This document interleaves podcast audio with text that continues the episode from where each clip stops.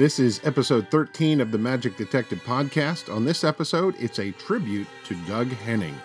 That and more on this episode of the Magic Detective podcast.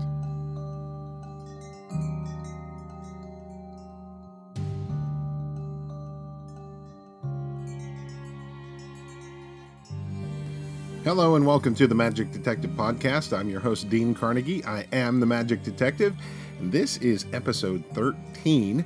It's a tribute to Doug Henning. And I want to start by saying that right now, I feel like the luckiest magician in the country. And the reason is I got to see a clip of Doug Henning that I had never seen before. Not only that, I got to see him do an illusion I had never seen him do before, and a close up trick I'd never seen him do before. I knew about this clip, I just never saw it. It was uh, Doug Henning performing on The Tonight Show with Johnny Carson in 1984, so that would have made it one of his final, probably his final appearance on The Tonight Show, and maybe one of his final appearances of all time on TV. And uh, he, boy, he came out doing illusion after illusion after illusion, but I believe it was the second illusion of the opening set. He did this really unusual thing where he placed a girl inside of a, sort of a um, open-faced rectangular cabinet and uh, had a paper-covered tube that went through and uh, pushed it all the way through and then the the paper that was covering the tube burst a flame on the front burst a flame in the back so you could see all the way through it. And um, so cool. And then they uh, they pull it out and they cover it over and um, you expect the same girl to come out but actually a completely different girl comes out of it and uh, it was great now was it the greatest illusion i don't know but i'll say this it was so cool seeing doug henning do magic that I, you know, that I had not seen before. It was just so great. And then later in the episode, uh, after he was talked to Johnny for a while, they were talking about close up magic, and they went over to a table and he began to do close up magic. Uh, some of it I had seen before, but he did Doug Bennett's trick called bewildering, and I had I, I've seen this for sale. Uh, a friend of mine even had one, and he showed it to me, but he didn't do the trick. And here was Doug Henning presenting Bewildering. I'd never seen the actual, you know, presentation of it before. And wow, it was so cool. I just, I, oh man, it was, it just brought me back to the very first time that I saw Doug Henning on TV. And um, for me and for many people, that was uh, boy that changed the whole face of magic so uh, so today's episode is really i'm, I'm going to try and make the whole thing about doug henning and more uh, more than anything probably my recollections of doug henning. I never met him but um, i'm going to tell you some doug's doug stories and just how i felt uh, during seeing different specials and seeing him live. I saw him live numerous times. Um, I was talking to uh, I was talking to my um, my partner in in the show uh, yesterday. Just so happens that her family, her parents, were um, investors in the magic show on Broadway. So she has uh, her family has quite a connection to to Doug Henning, and um, so we're talking about. I was telling her about the podcast that I want to get ready and do, and we're talking about Henning and everything. And and she said, you know, there's something about him. I can't put my finger on it. Something that was, you know, his magic was different. And I said, yeah, yeah. Well, I'll tell you exactly. I know exactly what it is. You know, people like David Copperfield and Criss Angel and Lance Burton and these people, they all do magic. Then you have people like Penn and Teller and Harry Anderson, and they do tricks. So you have some people that do tricks, some people that do magic. But then you have Doug Henning. Doug Henning was magic. And that's the difference. He really was. He believed in magic. And even though, yeah, sure, he was presenting illusions and tricks, they seemed I don't know what the word is, otherworldly, like they like it was really happening. I can remember audiences, lay audiences, watching Doug Henning's show and him getting responses from lay people that look, I've seen I've seen so many performers. I've seen David Copperfield many many times, and he gets David gets a different reaction from people. But Doug Henning got this just this pure pure astonishment from people that I had I've never seen in any other show, including my own. I mean, I'm a full time performer. Um, it's it was Doug. You know, it's it goes back to uh, the whole thing that so many magicians talk about. It's character. Your character is the most important thing, and in Doug's case, I'm not sure he had a character. It was who he was, and who he was was so different than everyone else. You know, it wasn't it wasn't the uh, wasn't the the blue jeans and the t-shirts. It wasn't that kind of thing because anybody could wear that.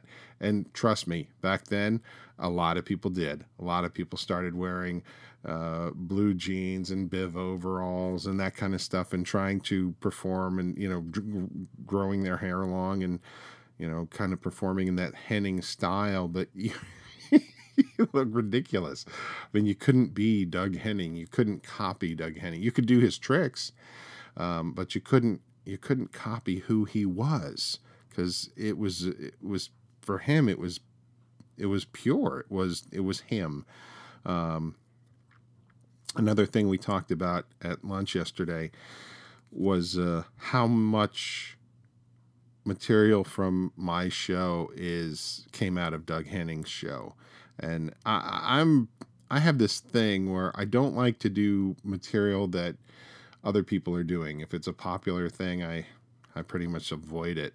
Um, but when it becomes no longer popular, that's often when I'll look into it.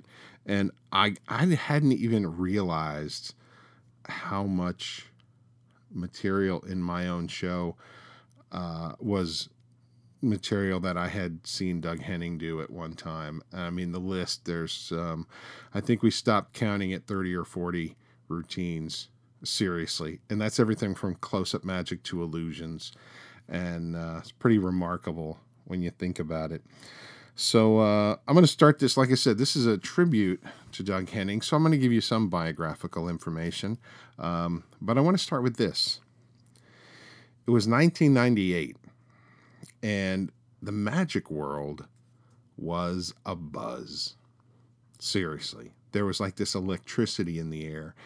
And the reason was there were sightings all over the country sightings of Doug Henning at magic shops. I remember getting a call from a friend of mine going, You're not going to believe this. Doug Henning was just at Barry's Magic Shop in Wheaton, Maryland. And I went, What? What? What? Doug Henning? What? And another friend of mine called me and he said, "Yeah, Doug, uh, Doug was over at Hollywood Magic in in uh, in Hollywood like last week." No way what what's going on? And then my friend Denny, who recently passed away, I, I talked to him and he said, Yeah, he said, Doug is popping up at magic shops all over the country buying magic. And, you know, we didn't know what was going on. It's like he had vanished off the face of the earth once he retired. He was, you know, going to build the the Vedaland theme park and that kind of thing, but he had nothing to do with the world of magic anymore. And here he was coming back. And it was, I don't even know how to, I mean, there have been other people that left magic and came back, but there's, there was, ne- I've never experienced that, just that utter excitement about, about an artist returning to magic other than like I said when Doug Henning was supposed to come back. So we were all just like you know, um, imaginations going wild. Oh my gosh, it, who knows? Maybe there's going to be a new NBC special with Doug Henning, and I can't imagine the magic that he's going to be doing now, considering he's had, uh, you know, 10 years off. And oh my gosh, this is going to be incredible. And then he was gone. February 7th, 2000, Doug Henning died of liver cancer. It was like losing a family member and I talked to many people, and I, you know, and we all said the same thing. It's like I can't believe how hard, how hard this hit me, that Doug Henning has passed away. He was only 52 when he died, so he was the same age as Houdini. But you know, Houdini for let's face it, Houdini lived over 100 years ago. So, as much as many of us uh, follow Houdini's career and everything he did, you don't have that quite have that connection that you do to somebody that you got to see live. Um, and uh, and you know, and many of the people that worked with Doug are still around. Uh, unlike Houdini, all those people have long since passed. Um, I doubt there's anyone alive now that saw Houdini perform. I think the the last ones died, you know, probably within the last ten years. So, but here's Doug, and we all think he's coming back, and the next thing you know, gone. He's passed away, liver cancer. Ugh devastating. Devastating. What's interesting is if you go back now, I guess if you're if you're a millennial or you didn't grow up in that time period and you watch Doug Henning, you pro- you may sit there and go, "I don't get it. What's the big deal? He's very corny. He's very goofy. I don't understand. I don't know what the big, you know, the big deal is. I don't understand." But I can tell you, I saw Doug Henning when I was a kid, and I'll tell you my story very quickly. The Tony Curtis movie about about uh, Harry Houdini was on TV, and I had just come home from school, and that was on, and I saw that, and I went, "Oh my gosh, wow, this is incredible!" So fascinated by this character named Houdini, and then I think it was just a couple weeks later that Doug Henning had his first TV special on NBC. And I was going to watch it. I was excited about watching it because they were advertising that he was going to recreate Houdini's upside down water torture as the closer to the show. So that's all I wanted to see. I, I didn't care about the rest of it. I just wanted to see the water torture cell. So that's all I had, you know, as a kid, I'm just a kid, you know, that's all I plan to uh, to watch. So uh, I'm outside, I'm playing with my friends, and uh, my dad comes to the door and he goes, "Hey, that magic show's on," and I'm like, "Ah, guys, I gotta go," thinking that it's you know the the um, the water torture cell part, but it had just started. And so the opening credits had just finished, and the curtain opens, and here comes Doug Henning walking out, and he doesn't look like any magician I'd ever seen. And he walks out towards the audience. He has his hand open and there's a nickel on his hand. And he slowly closes one finger at a time over that nickel. He turns his hand over and he turns it back all very slowly. No no quick movements, just very deliberately turned it over, turned it back, and then he opened his fingers one at a time. And the coin was gone. And I know there had to be this collective thing across the country where people went, What? And I guarantee you that nobody in 19, whatever year it was, 1974, nobody saw Doug take the the uh, the quarter after he made it reappear. By the way, he made it reappear just like he made it disappear. I guarantee nobody saw him take that and change it to a larger coin and then to a jumbo coin because they were all looking at each other, going, what was that? I've never seen anything like that in my life.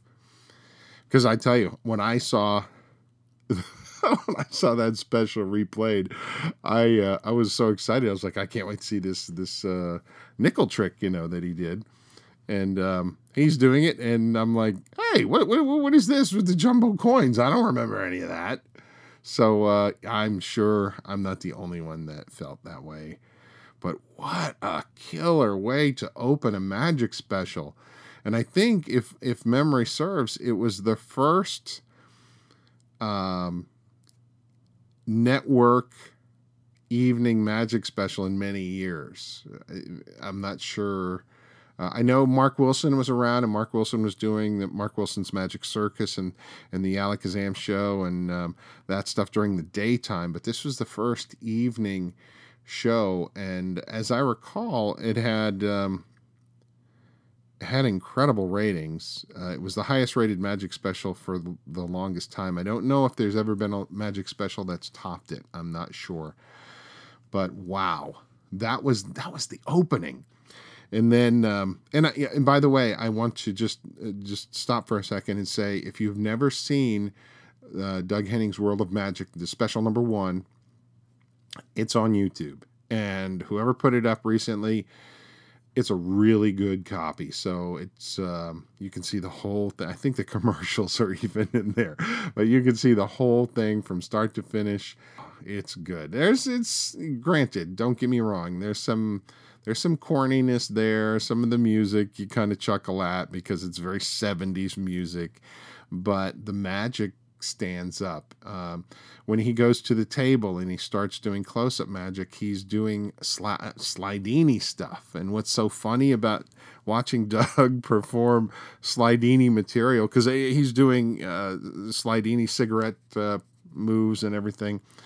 And what's funny is watching Doug uh, and I guess everybody that took lessons from Slidini had the same thing. Um, you get the Slidini attitude every once in a while. That Slidini, you know, of course, you're going to have his mannerisms, but the attitude. And I don't know one Slidini student that doesn't from time to time slip into the Slidini impression. And there. there was watching Doug, and he slips into this really quick Slidini impression. It's just the greatest. Um, the co host, by the way, there were two co hosts on that first special. There was uh, Gene Kelly, who actually introduced the special. Uh, Gene Kelly was fabulous. And then there was the the co-host that ran along most of the show, kept it going, and that was Bill Cosby. And and just let me just stop for a second and say, just forget everything you know about Bill Cosby today. Um, you know, he's destroyed his life by what he's done. But back in the in the seventies, Bill Cosby was one of the biggest stars around. To see him here on a Magic special was was a big deal. So it gave it gave Doug legitimacy by having a big celebrity, actually two big celebrities on the on the special. As I recall, uh, this is I'm just going off of memory here. I want to say that Orson Welles was supposed to be part of the first special and he backed out or something. Why does that ring a bell? Maybe that was one of the other special. I don't remember. It just popped into my head there for a second. Anyway, so you have Gene Kelly and you have uh, Bill Cosby. Bill Cosby is produced magically out of a uh, out of a jukebox, which is uh, not the greatest illusion in the world, but pretty novel, pretty different. Looked good on TV, I thought. Um, Doug did some really uh, unusual things on the show. He produced a an owl uh, from underneath a cloth. That was uh, that was pretty amazing. He did uh, things that go bump in the night, and if I'm not mistaken, uh, this version I, this version was created for him by Charles Reynolds, as I recall, and it had a different method than what Servais Le Roy had come up with back years, years before.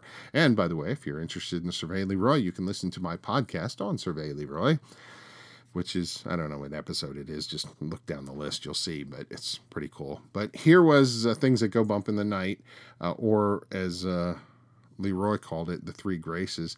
And Doug was doing it uh, really things that go bump in the night. That was his presentation. It was a very comic presentation. It was very fun, uh, very light-hearted presentation and for the time, I think a really big surprise. Now, just going back, if you remember what I said a few minutes ago, that I had only intended to watch Doug Henning do the the water torture cell. That was the only thing I had intended to see on that whole special. And after I saw him make the quarter vanish, I couldn't leave the TV set. I had to watch everything.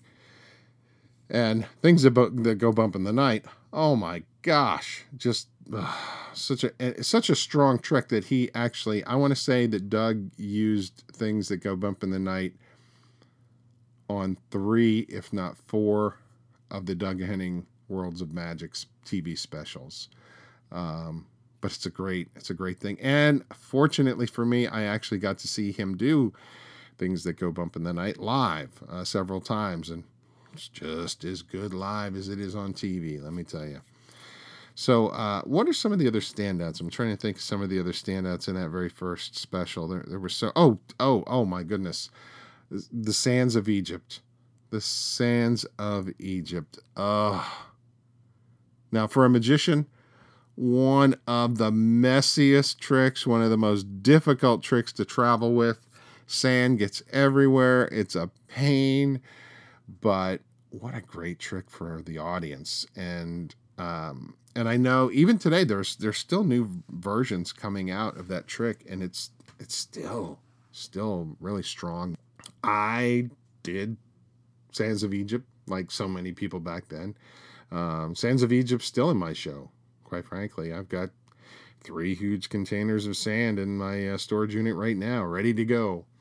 Um, but watching Doug do it, that was the first time I'd ever seen it, and oh man, it was just the best. And then, you know, changing the water uh, clear again at the end, which is a, a classic move that um, I'm not sure where it originated, but great way to go. Just amazing.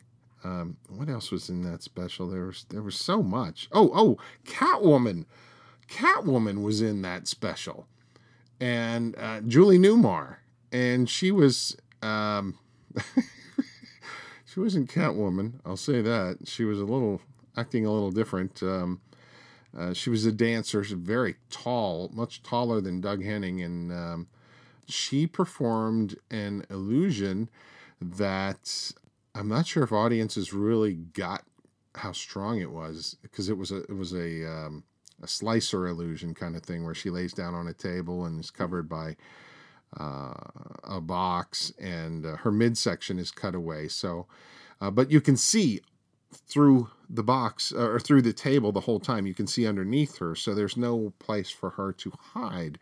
And it was a uh, it was really great principle that um, has since been adapted into something even greater. But oh man, what a great trick that was! Just fabulous and I believe um, the shadow box was in that special, as I recall. And I mean, Doug basically uh, once he did the shadow box, the shadow box was his. I mean, his, everyone after that was doing Doug Henning's shadow box. I'm sorry, uh, unless you really, really, really changed it up, it was I think everybody I'd ever seen, even I, when I first started doing Shadow Box, was doing a version of Doug Henning's Shadow Box. And eventually I had to get to the point where I was like, you know, I can't do it like Doug. I've got to do something different. I've got to change it up a little bit. But that first special, oh, and then you get to the uh, the water torture cell.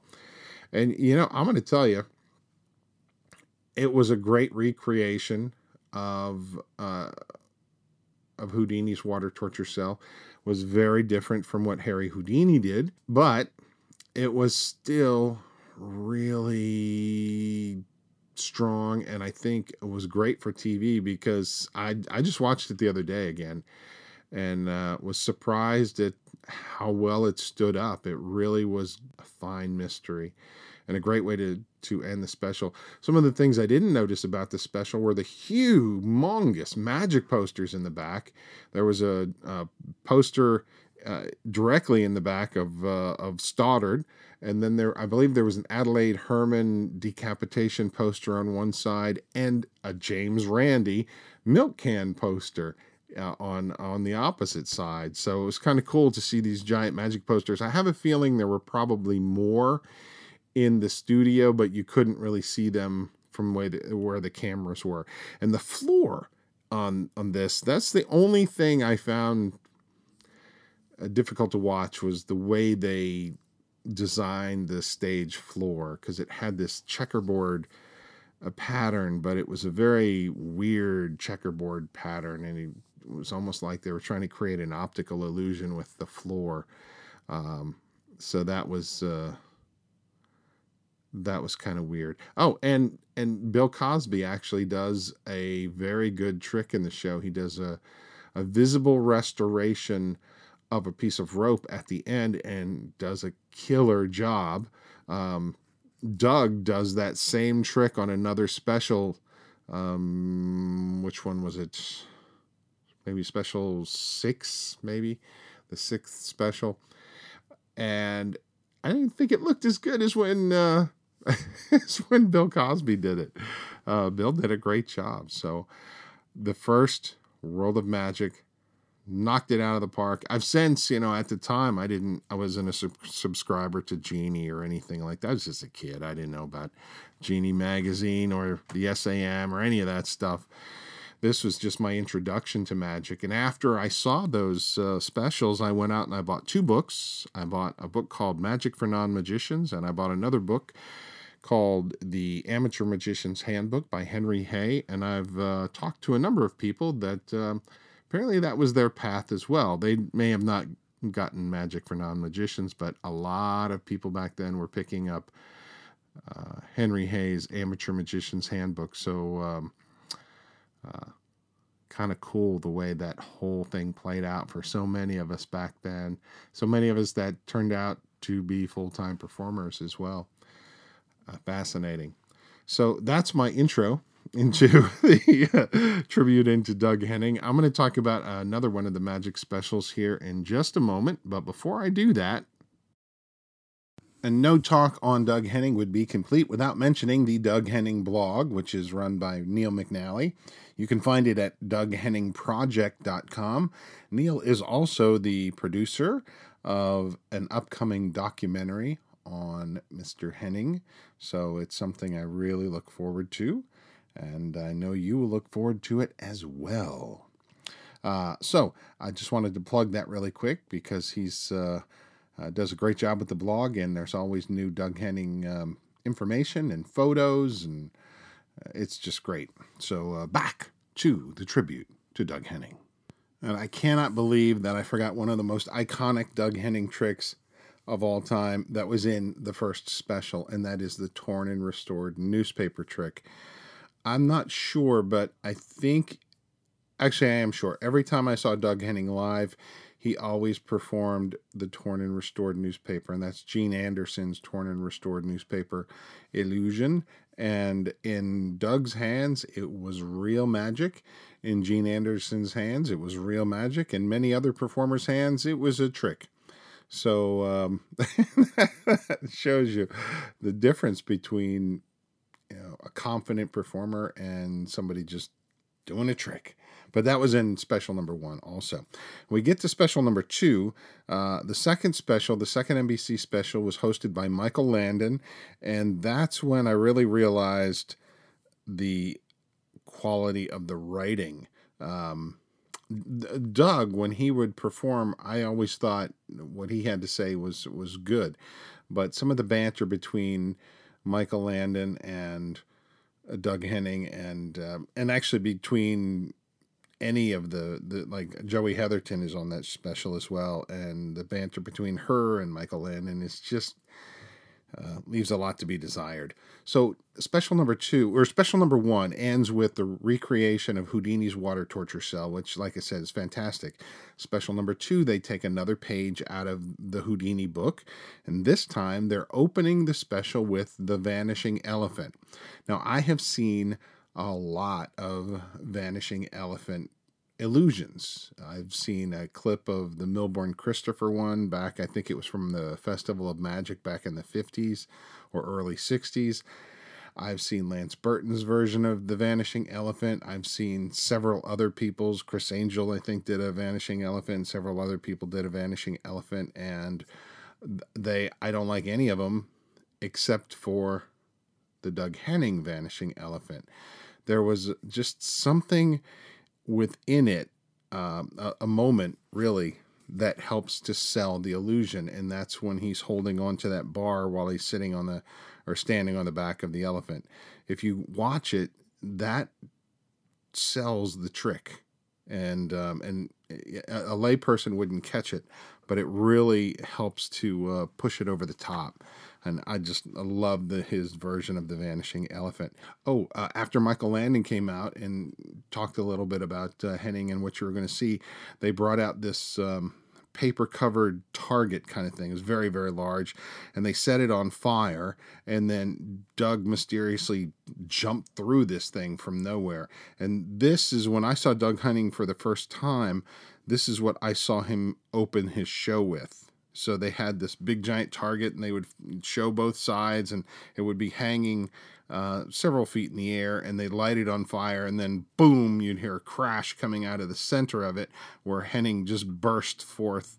And it was a great production. It was a great way to introduce yourself magically, and uh, and he had that here on this uh, on this second special. Uh, he did uh, a really clever I, I don't know who created this illusion. It's a cut and restored rope, but it's reminiscent of the Pavel cut and restored rope where the uh, the knot slides from one side to the other. Except this was didn't work on the same principle. Let's put it that way. It's very very clever traveling knot illusion. And then after that, he does a routine to music, which is the floating ball. And the floating ball, ever since I saw Doug Henning do it for the first time, is one of my all time favorite tricks in magic. And I've seen wonderful presentations of the floating ball. His was was great. Years later, David Copperfield's was fantastic. Um, there was this girl on World's Greatest Magic, Galena. She did this crazy version of the floating ball that was just wonderful. Um, Jinger uh, Jinger Kalin does a luminescent floating ball in her show, uh, or I should say their show, Mark and Jinger's show. And I, have never seen that one. That is one I would love to see because I know it's just going to be fantastic. And Louis D'Amato's version of the floating ball is just his is probably the best of all time. Um, but Doug, back in the day, simply fantastic. He follows the the floating ball with a giant floating ball, which is really uh, very unusual. It's clearly much larger, and it floats down all the way down to the floor and then pops open, and Joey Heatherton gets out, which. Uh, she seemed a little out of place, to be honest, on on this special. Her um, her sex appeal, I guess, just didn't seem to fit within the Doug Henning um, vibe. In, in, my opinion, I, I could be wrong. I she's gorgeous. She's beautiful but um, not sure she really fit in the show. She danced around a little bit, and then um, she helped Doug with. Doug did some um, manipulation of bubbles, so it was kind of like he, uh, you know, used a bubble mixture, created some bubbles, and then did some sort of billiard ball moves with these clear bubbles, which were great. He followed that up with a classic, which in Doug's hands it really was a wonderful mystery, and that's the linking rings. I think in in special two he called it the mystery of the silver rings, and uh, you know it was flawless. It was great, fantastic. Then after that, uh, or or maybe it was before that, and I just got this out of out of order, but he does a trick that everybody in magic did at some point or another because it's such a visual illusion, but I think he was one of the first to do it and uh, certainly made it popular, and that was the needle through balloon. Now, I think prior to Doug Henning, the needle through the balloon involved a a long balloon that went into like a little tube, and then you put the, a spike through or whatever. But in this particular version, it was a round, clear balloon and a very long, very sharp needle that you could visibly put through the balloon, and it just uh, looked great. Look, it, it's a it, in truth, it's still great today, and it's one of those things where if somebody takes a picture of you doing that, it, it's a great image that caps captures the moment of of the magic with that particular trick. It's great back then, great today. Henning also does a second Houdini trick in the show. He mentions Houdini a little bit, and he also plugs an upcoming book that he's writing on Houdini, which he did. He did write the book. And he talks about his favorite mystery that uh, Houdini did, and it turns out to be Metamorphosis. And I, I think about this a little bit. So Henning does The Vanishing Elephant, he does um, the water torture cell. He does metamorphosis. These are all Houdini tricks. And he takes them and makes them Doug Henning tricks, which is just the mark of a true professional, I think, in my opinion. Um, after and, and, by the way, on this special, his metamorphosis wasn't the normal metamorphosis either. It looked like it, but then it had a surprise twist ending where instead of Doug coming out of the box at the end, uh, a different assistance inside the box at the end, and Doug actually drops from uh, the flies above on a rope. So it was a, a bit of a twist there on his uh, subtrunk metamorphosis. Now, this special also had another guest, and the guest was Ricky Jay. Now, this is back in the day when Ricky Jay had really long hair. And so he and Doug looked like they, you know, hung out at the same place, the other couple hippie looking guys. And Ricky Jay's demeanor was even uh, happier if that if that works. Uh, and he did but he did a lot of the stuff that he did in in like uh, ricky jay and the 52 assistants. He did that uh, the card assembly that which is just fabulous. He did some card throwing he did uh, uh, throwing cards at, at objects. Uh, so it was great Ricky Jay stuff, but you could also tell by some of the lines that it's also early Ricky Jay, and it's fun to watch that because you can see how he developed the routines over time and how strong, how much stronger they became over time. But they're still strong even at this point.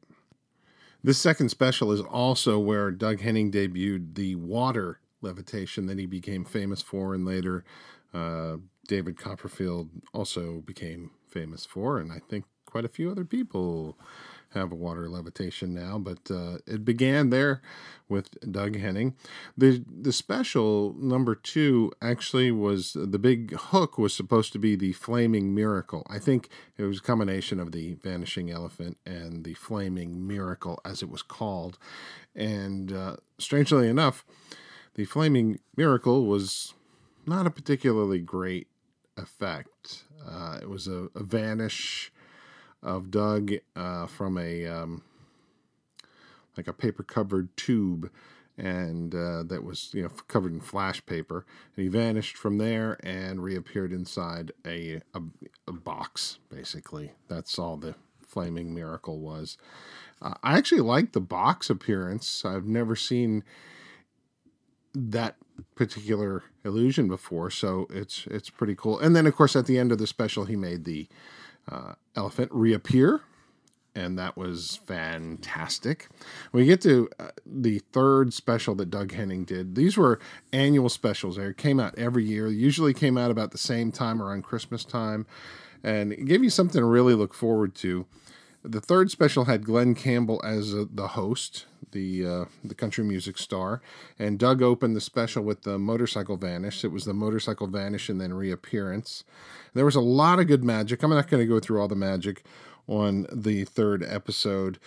I just there's a couple things I do want to point out uh, in that uh, that episode. There was this thing he did called uh, the artist's dream. Now, it's not the Devant artist's dream that you, you may be familiar with. This was Doug's artist's dream, and it was this very large platform that they built this uh, cabinet on, and it had a had a place cut out for his face and a place cut out for his arms, and basically all it was was for him to produce a rabbit and change a costume.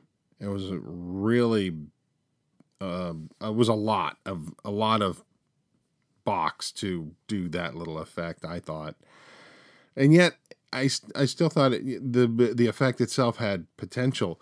Maybe a fabric cabinet would have been more effective. I don't know. I just thought it was uh, overkill. Um, I mean, he did the sword suspension in that particular episode, and he finished again with another Houdini item. He finished the show with walking through a brick wall. And Doug's version, of course, was a little different in the method than what uh, Houdini used. He made the trick his own.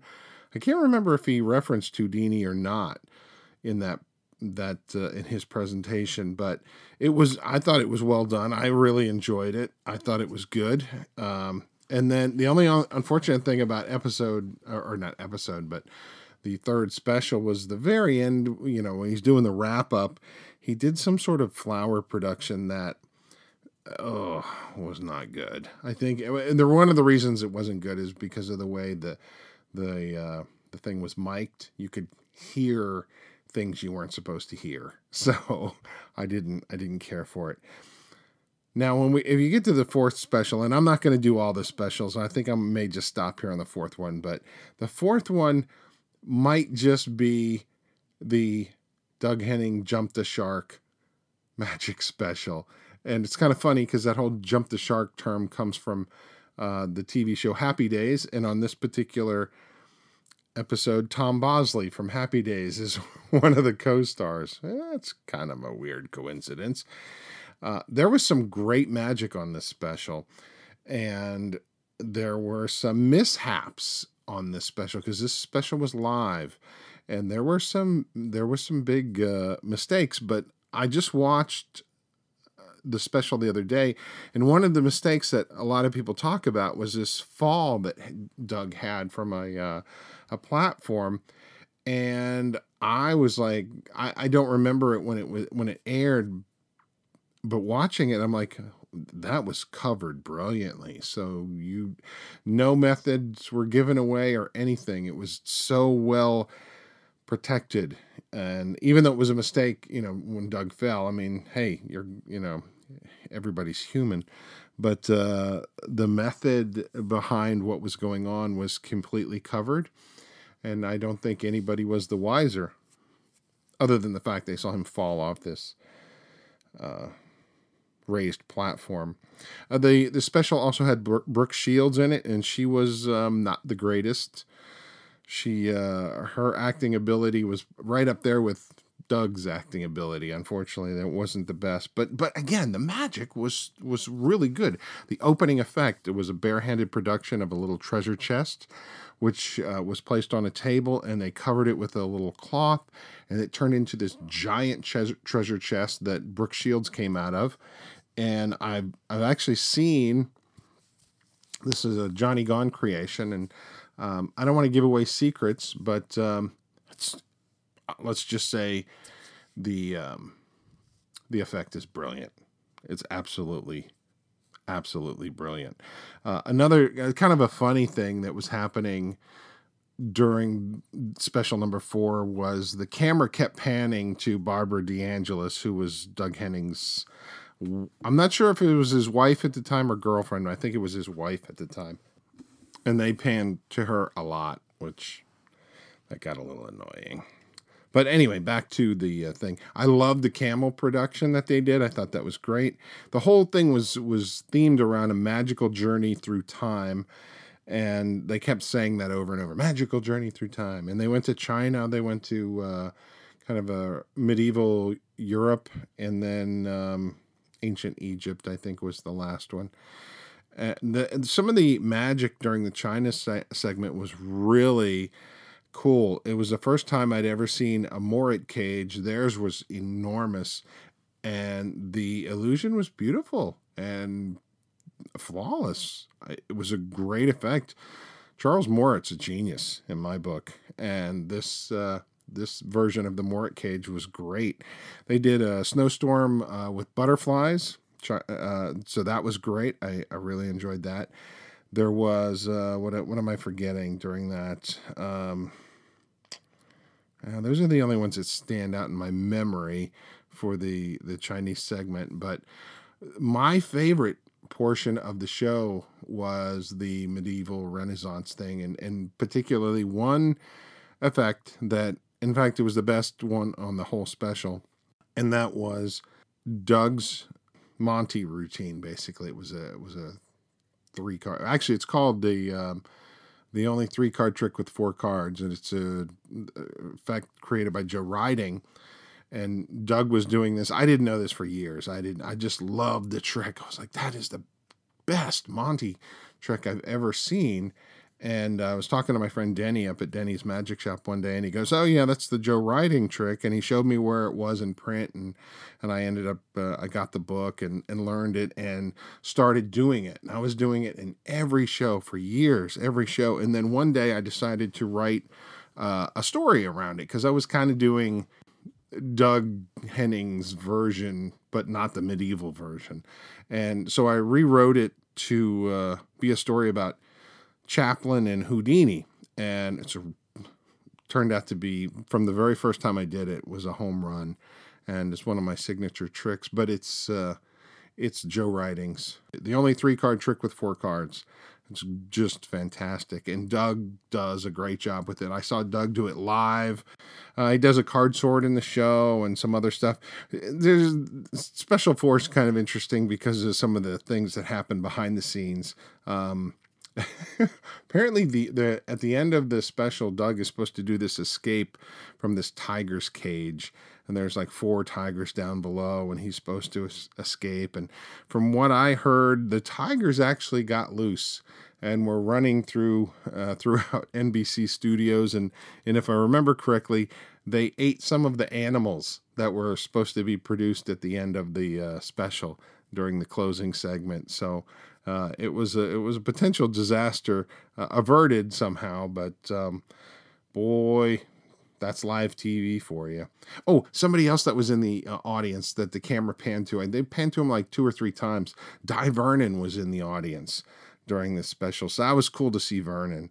Um, now, one other thing about me as a kid, when I heard this special, or uh, when the special was on, I recorded this special. This is the first Doug Henning special I ever recorded. But here's what's funny about that they didn't have VCRs. So I recorded this with a cassette player. And I.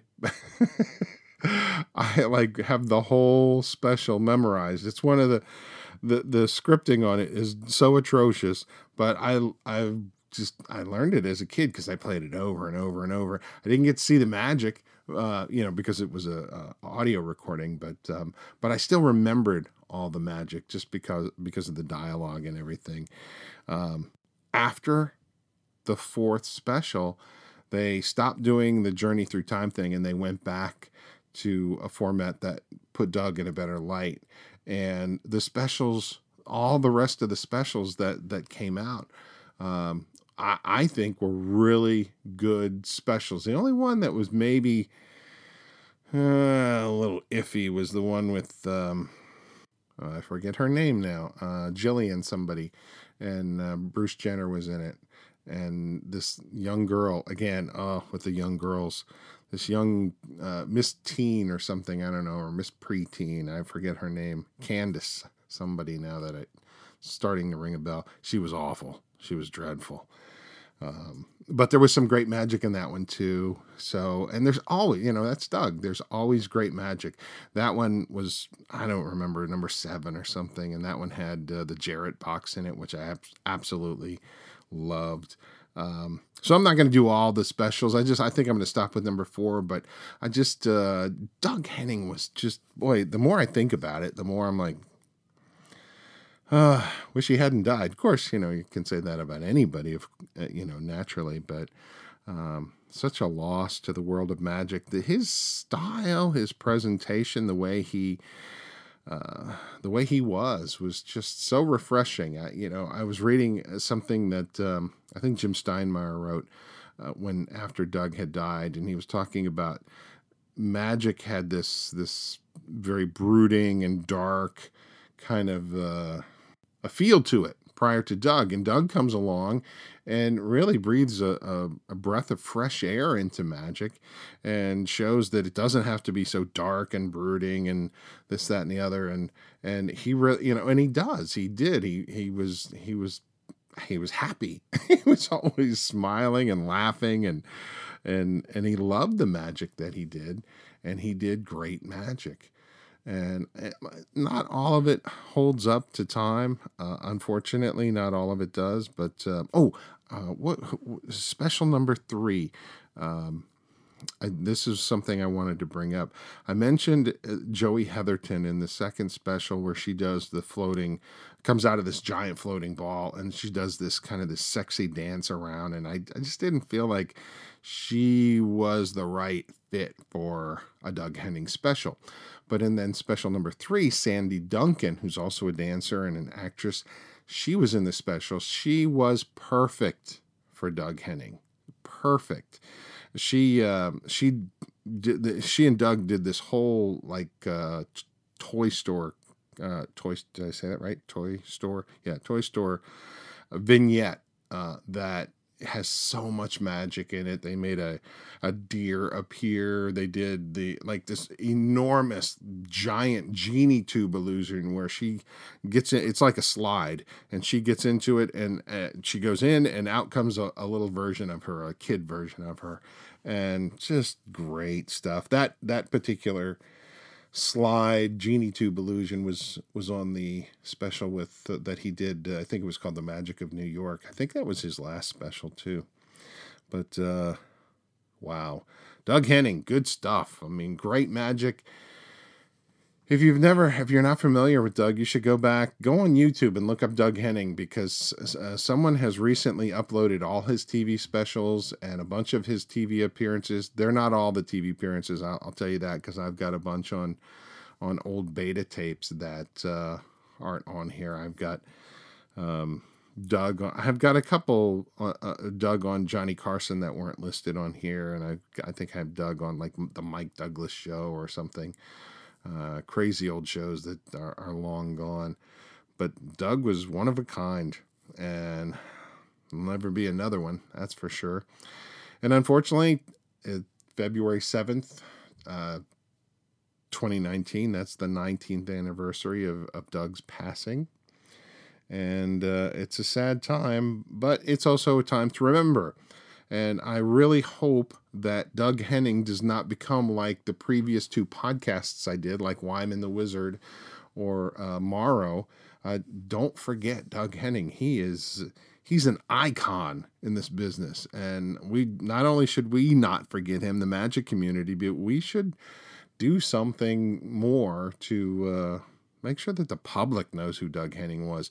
Neil McNally with his uh, with his blog and with this upcoming documentary. I really hope this documentary that he's working on is really big. I really, really do because I think it's important. It's important for magic and it's important for theater history. And there's a, still a lot of people around that worked with Doug Henning. I mean, he uh, he had a lot. Well, then again, uh, Michael Landon's gone and Gene Kelly's gone and Bill Cosby's in jail, and yeah, well, there's still people around, but you know, um, they're getting less and less all the time. But we, again, we should uh, we should celebrate the life of Doug Henning and celebrate his magic and remember him. So let's do that today and and the rest of the year. What do you say? So that's going to do it for this podcast. This was just a tribute to Doug Henning. I didn't really give you a whole lot of biographical stuff. You know, he's from Canada. Okay, there you go. Uh, I'll do another podcast down the road that covers his life and uh, maybe some more details, behind the scenes details, uh, like when he got bit by the tiger and that kind of stuff. But I just, uh, I don't know, the specials were fresh on my mind just because I've been watching them recently. And um, okay, you know what? I changed my mind. I'm not gonna, I'm not stopping this. I got to keep going. I saw Doug in one of his uh, wasn't his last tour. I think it was 82 or 83. I saw Doug uh, at the Warner Theater in Washington, D.C. And he opened, this just shows you the genius of Doug Henning. He comes walking out on stage and he got this thunderous applause from this audience of lay people. They just loved him. And he's coming out and he's holding onto a microphone and he's speaking into the microphone and it's kind of breaking up a little bit and then it stops and you can't hear him and people are like you you could see the look on people's faces like oh no i can't believe this is going to be a big technical disaster this show. And then doug takes the microphone and makes it disappear. And he's actually been on a cordless mic the whole time but what a genius opening, and the the audience just loved it. They just thought it was the greatest thing, and I think he went right into the uh, Torn and Restored newspaper from there. But that that particular uh, show, that particular live show, was the first time I'd ever seen origami because Doug was the first that had origami. That's that show also had uh, the pole levitation and Doug was the first to have the pole levitation. And there was also, if memory serves, there was something I'd never seen. I've never seen it uh, before that. I'd never seen it after that. It was this really weird effect with like giant uh, costume characters that went into a some sort of box, and I think they all vanished inside there. I, I forget. That's one thing I forget, but I, I do remember the the giant costume characters, but I don't remember exactly what the what the effect was. I just I remember thinking as a as a as a magician watching a lay audience and how they just absolutely were engrossed in the magic that Doug Henning did. And then when you're leaving, you hear them all talking and and it was always different. A, a Doug Henning audience was very different than a David Copperfield audience, and and that's I think that's okay because Copperfield um, there's there's when I say there's a difference, I don't mean that one was better or one was worse or anything like that. David Copperfield's fantastic. I mean, I'm never taking anything away from David Copperfield. Trust me, uh, he does a brilliant job. Fantastic performer. It's just that their styles are different, so the way the audience uh, perceives them or accepts them is different. And I th- and I think it maybe is two different audiences possibly as well. Uh, but uh, Doug. Oh my gosh. I, I, remember the first time I saw him live was at Merriweather Post Pavilion, which was an outdoor rock concert pavilion and they had to wait until the uh, until it got dark enough to to do the opening effect because it was that that flaming hoop thing that I was talking about earlier. That's how he started the show, and he came bursting out from there, and then they went right into uh, things that go bump in the night, and oh my gosh, just uh, Doug Henning was the best. It was so good. And uh, okay, I'm wrapping it up. Uh, but all I've been doing is talking about my recollection of Doug Henning, and um, but I wanted to do that. I didn't want to do a bio because I because of this upcoming documentary. I didn't want to take away any of the thunder from from that. So, um, best of luck to Neil on the documentary, and please go check out the his blog, Doug Henning Project com. It's great. There's always great stuff on there. And uh, and oh, hey, check out my blog, which is themagicdetective.com. And uh, and if you could, uh, if you enjoyed the episode, please like the episode, and uh, and you're welcome to leave a comment on any episode. And I really I encourage you to leave a comment because uh, number one, it's always nice after having done these various podcasts to know that uh, people appreciate them. So if you want to leave a nice comment, that's great. If you didn't like something, send me an email and let me know because I'm I'm constantly working to improve the podcasts and make them better and make them better for my listeners. You know, those folks out there that like magic history and theater history. So, uh, so yeah, so like the video or like the uh, like the podcast, the video, like the the uh, the podcast, and leave a comment and and follow or subscribe too. That would be great. Uh, I'd really appreciate it. My name is Dean Carnegie. I am the Magic Detective. This is the Magic Detective Podcast. Signing out. We'll see you next time.